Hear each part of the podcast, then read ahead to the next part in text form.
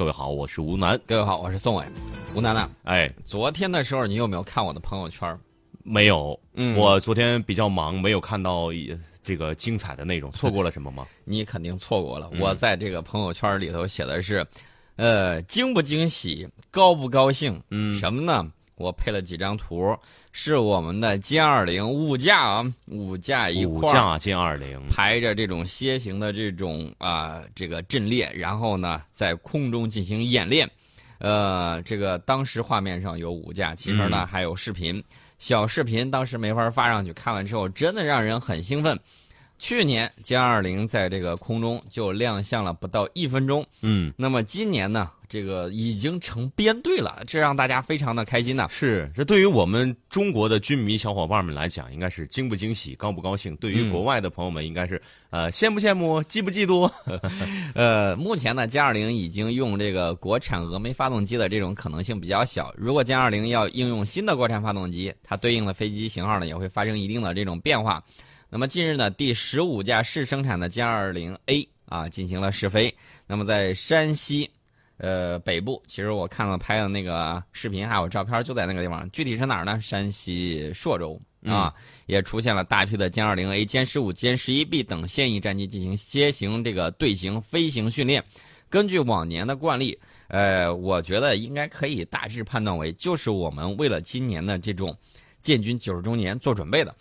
那么五架歼二零 A 排成这个楔形队形进行飞行训练，其实呢，大家看了之后，呃，有朋友就说：“哎呦，都组成编队了。”还有的说：“呃，嗯去年的时候我还很惊喜，今年的时候我已经表示心情很淡定了。接下来还会有什么样的惊喜啊？”有的朋友在问这个问题，不好意思，不能告诉你，但是我可以透露一点已经公开的，比如说高超音速飞行器啊，这些东西大家可以关注一下，这个绝对是未来的这种主力。那么在这个这两天还有什么呢？还有一架这个黄色涂装的歼二零 A 也在西南某机场进行了试飞。啊、这架歼二零 A 的这个起落架舱门上写着幺五这个机号，网上推测说这是十第十五架试生产阶段的歼二零 A，反正各种推测都有啊。这个我们只是给大家展示一下大家的各种这种推测，我们并不判定这到底是第多少架。那么，按照美国空军的标准呢，现役的这个歼二零 A 还处于低速率初始生产型，呃，未来一段时间可能会生产在加速。我记得今年三月份的时候，中央电视台曾经证实歼二零已经装备空军实验训练基地航空兵某旅。那么，在经过六年多的发展和完善之后，歼二零将以边服役边定型边这个发展的这种方式，先行进入空军试训部队，开展编写教学大纲等相关的工作，为后续作战部队的这个列装啊做好准备。那么，在这儿再给大家抛出来一个问题，可能嗯大家又会争得面红耳赤。什么问题呢？就是大家发现没有，美国有 F 二十二，嗯它还有 F 三十五，属于这种高中低档搭配。啊，对大家发现了吗？有外贸版的，有这种自己用的。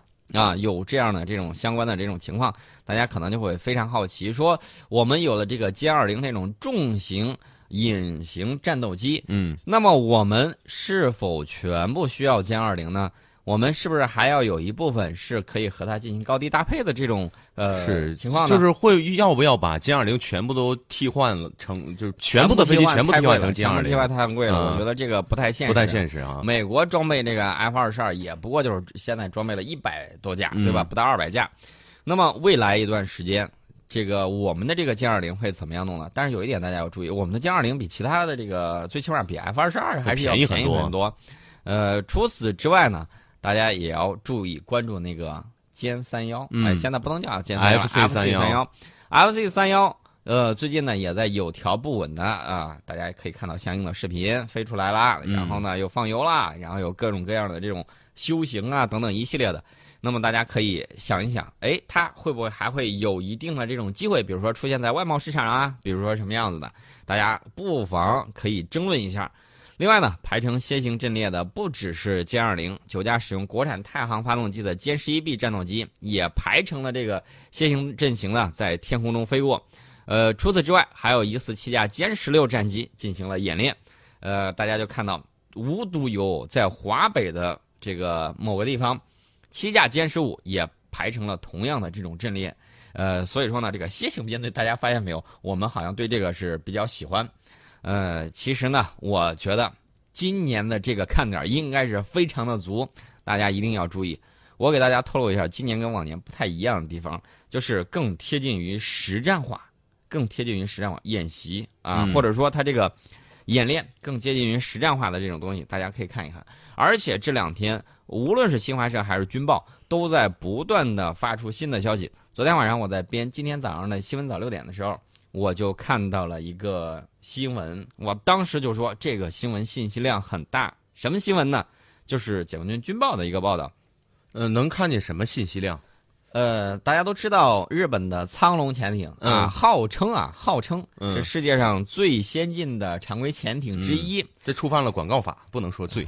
不能说罪吧？是吧？呃，在这儿呢插一句话啊，今天这个日本厚生省发布了一个消息，这个消息啊，其实验证了我当年的一个判断是什么呢？我就说日本怎么可能会去跟大国打一场那种啊国与国之间的这种战争？他现在最宝贵的是青年人，嗯啊，你如果让他去打仗，你总不能让这些日本的老老爷爷老奶奶上战场吧，对不对？对，那你日本的怎么办呢老龄化相当严重了。那你怎么办呢？你最宝贵的就是你的青年。那么日本厚生省出了这份资料是什么呢？出了这份数据是日本现在这个新生婴儿出生率嗯，跌破了一百万的这个关口，跌破一百不到。一百万，然后连续几年日本人口成为负增长，啊，就是这么一个情况就。越来越少，越来越少。你让他打什么谁来打？打把这个年轻劳动力啊，这个都都打没了。啊？所以说呢，这个平成宅男让他们继续宅着去。我们嗯接着说我们的这个潜艇。当年说这个苍龙级说有 AIP 系统，我当时对它都是嗤之以鼻。你知道为什么呢？嗯，呃，在海底基本上是没有海龟游得快啊，海龟在海底游的是当相当，快。它只能在海底用憋爬来形容，因为嗯就是每小时大概三节这么一个速啊，度。三节。啊，真的是这个，呃如果如果如果海龟在海底爬的话，嗯估计跟这个速度是差不多。一个一个浪打过来，还得再退回去一次。那都不好说了。然后呢，它这个东西在嗯一个小时之后，这个电力就急剧衰竭啊。到时候你要么起来充电，你没有办法就是持续的、嗯持续的以高速在水底进行巡航。所以说，它这个 AIP 系统呢，不如这个瑞典卖给它的这个斯特林发动机效果好。但是瑞典那边呢，用了用，觉得效果也不好，后来就把这个机器又摘出去，又截了一截，嗯，然后呢又重新用。呃，瑞典那边也说了，这个不怨我呀，我这儿是寒带区域，又不是搁到你这块儿区域是去是用的，所以它就遭遇了很多的问题，比如说在这个亚热带、热带海域，它会什么样的情况呢？出现这个温度过热，然后无法进行这个继续往前跑的这种情况，所以这个 AIP 潜艇当时有人把它吹得神五神六的，现在呢，军报发了一篇文章，直接把某些人的这个幻想给击碎了。嗯为什么这么说呢？军报的报道是这个样子的啊，在它这个标题叫“在崭新站位上找到这个梦想坐标”，即海军首位 AIP 专业技师东海舰队某潜艇支队二级军事长肖海生的报道。那么这个消息里头透露什么呢？透露了中国 AIP 潜艇服役至少已经十年以上，嗯，至少十年以上。这这个东西它已经不能再拿出来炫耀了。哈，不绝对，某些人不能拿出来炫耀。呃，当时呢，我看这个报道里头是怎么说呢？就是说我，它里头有一句话啊，嗯这个大概意思就是说，他已经在搞这个 AIP 装备了 AIP 之后，就是被称为操作中国潜艇 AIP 系统第一人的普通士官。然后呢，他在进相同的岗位上已经工作了十多年，哦十多年，大家明白这个什么意思？所以这个时间一推算就知道了啊。他这一句话叫原话，我给大家说，要钻进潜艇，AIP 舱室铁罐和管道密密匝匝，仅有两条宽度不足零点三米的通道。肖海生和战友们一待就是十多年，十多年。十多年都待在，大部分时间都待在这样的地方。所以从报道里头，我们就可以得知，我国首艘装有 AIP 的潜艇从十多年前就开始服役。大家有时候可能会觉得，为什么要保密保这么厉害呢？其实我告诉大家，这个《孙子兵法》就教给我们的：能而示之不能，用而示之不用。你不能让别人知道你的这个核心机密。对你看美国天天在世界上耀武扬威的，但是你关于它核心的，呃，不给看，不给说，然后它是严总是要要有一些保留的嘛，而且搞的是神神乎乎。是，就就换做网络用语，就是我喜欢静静的看你那什么。呃，相应的情况大家就可以看，大家就可以看这个军报的这个这篇报道，而且这篇报道呢讲到了一系列的解决的难题，比如说这个 AIP 系统啊，呃，某部件发生故障，燃料瞬间弥漫舱室啊，如果不及时处理，后果不堪设想。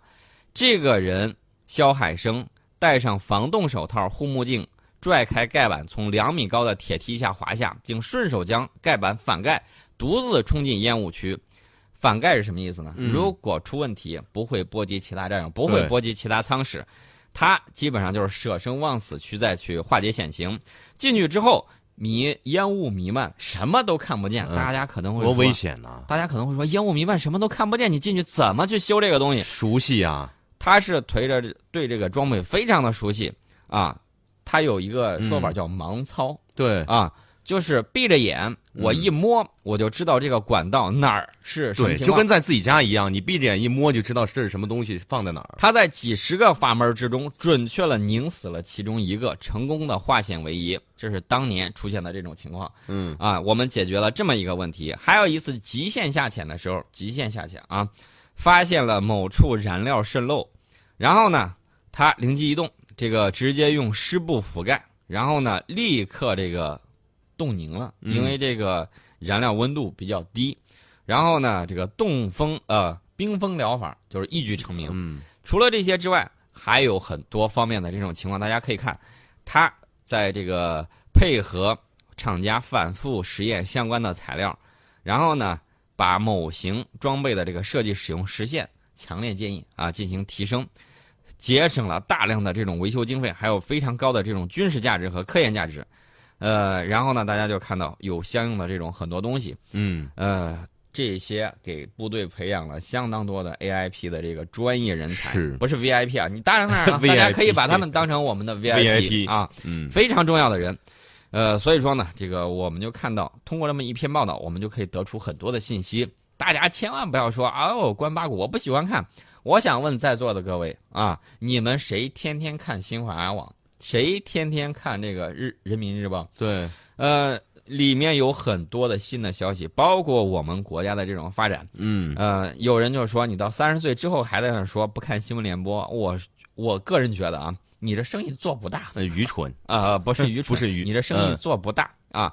你要对国家的这种新的发展，嗯这里头有很多的商机，还有国家要发展的东西都在里头。随着年龄的增长、阅历的成熟，你这个新闻联播如果还看不懂的话，这不应该。啊，应该好好的去看一下这种正规的这种报道，里头有很多的东西。为什么我天天能给大家讲这么多？我天天在看新华社，在看各种的各样的这种网站。尤其是新华社的网站，我们说这是一个最权威、最真实的报道，嗯对吧？你总比看那些网络上的那些小道消息、信那些谣言要强。那种信息啊，可以让大家这个简单的就是说愉悦一下，过去之后就没有痕迹。你想真正了解国家的这种发展，还是要多看正规的这种新闻。另外呢，还有一个消息来自央视网啊，这个其实是六月十三号啊，大家要注意看这个。这个有什么好处呢？呃，它有以视频的形式直接告诉你，而且大家要注意，像这一类新闻，通常情况下会是怎么样的？嗯，通常情况下就是经过严格的审核，最起码不会泄密。那么它只要出来了，一定会是在展示相应的力量，尤其是大家要关注的就是火箭军。那么央视这次展示的什么呢？展示的是火箭军某导弹旅近日在戈壁荒滩和山地丛林进行导弹发射，重点演练的是多区多项指挥控制以及随机发射等高难度的科目，检验我们新型导弹系统的多项新战法。大家听好了，第一个是新型导弹系统，第二呢是多项的新型战法。那么无独有偶，在六月十二号的军事报道以及解放军报也报道了该旅某导弹营发射连连长尹东这个铁龟练兵的这个事迹。嗯，所以说呢，大家就要注意了。这个新型导弹是什么样的导弹什么样的导弹呢？东风二十一 C 啊？啊，东风二十一 C 啊，东风二十一 C 跟东风二十一 D 使用的是相同的发射车，只有发射筒高度不一样啊。这对孪生兄弟是珠联璧合，一个打海，一个打陆啊，让某个大国在第二岛链之内投鼠忌器。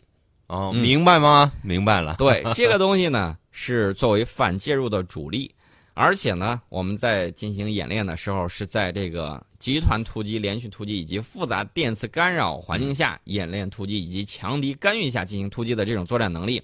我记得当年美军曾经有一个想法，什么想法呢？想用他的这个特战部队来对付我们的火箭军。嗯，他有这种想法。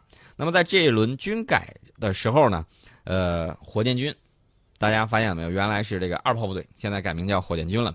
然后呢，他在这个要保持什么样的状态呢？高度戒备，随时能战的这么一种状态，以确保在那一天到来之际，随时拉得动、打得赢。那么东风二十一 C 的这种服役呢，标志着火箭军中程弹道导弹部队已经具备了核常兼备的打击能力。大家听好了，是核常兼备。平时的时候我也可以揍你，平常是常规武器，你真惹急了，换个核弹头，继续揍你。所以说大家要注意，我们的这个报道非常的有意思。简单给大家说一下，这个东风二十一 C 全长是十点七米，直径是一点四米。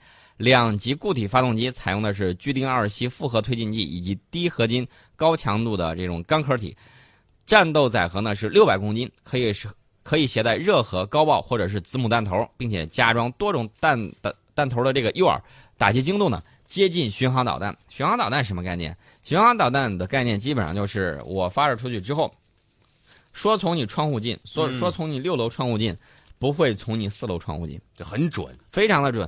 那么大家想一想，我们的这种弹道导弹居然打的可以精度接近于巡航导弹，它的弹头是六百公斤重的。嗯六百公斤重什么概念？六百公斤重基本上可以把这个地上啊嗯，几个足球场那么大的地翻一遍。就是而且又打得准的话，就是既然基本上我们瞄的目标，你只要挨一炮，那就没有了。而且我要告诉大家一个消息，就是东风二十一系的这个弹头上使用了末梢小翼，什么概念？这是干嘛的？末端可以机动嗯，啊，可以调整一下这种让你拦不住。你想跑，你想跑，我还可以继续追。还可以继续追。除此之外呢，呃，它主要打固定目标啊，嗯，关键就是在于你想拦截的时候，哦想拦截，它可以机动变轨。嗯当时我怎么说呢？M 型或者说这个啊 S 型，各种各样的形状，到时候你就看看，保证你收快递收到你。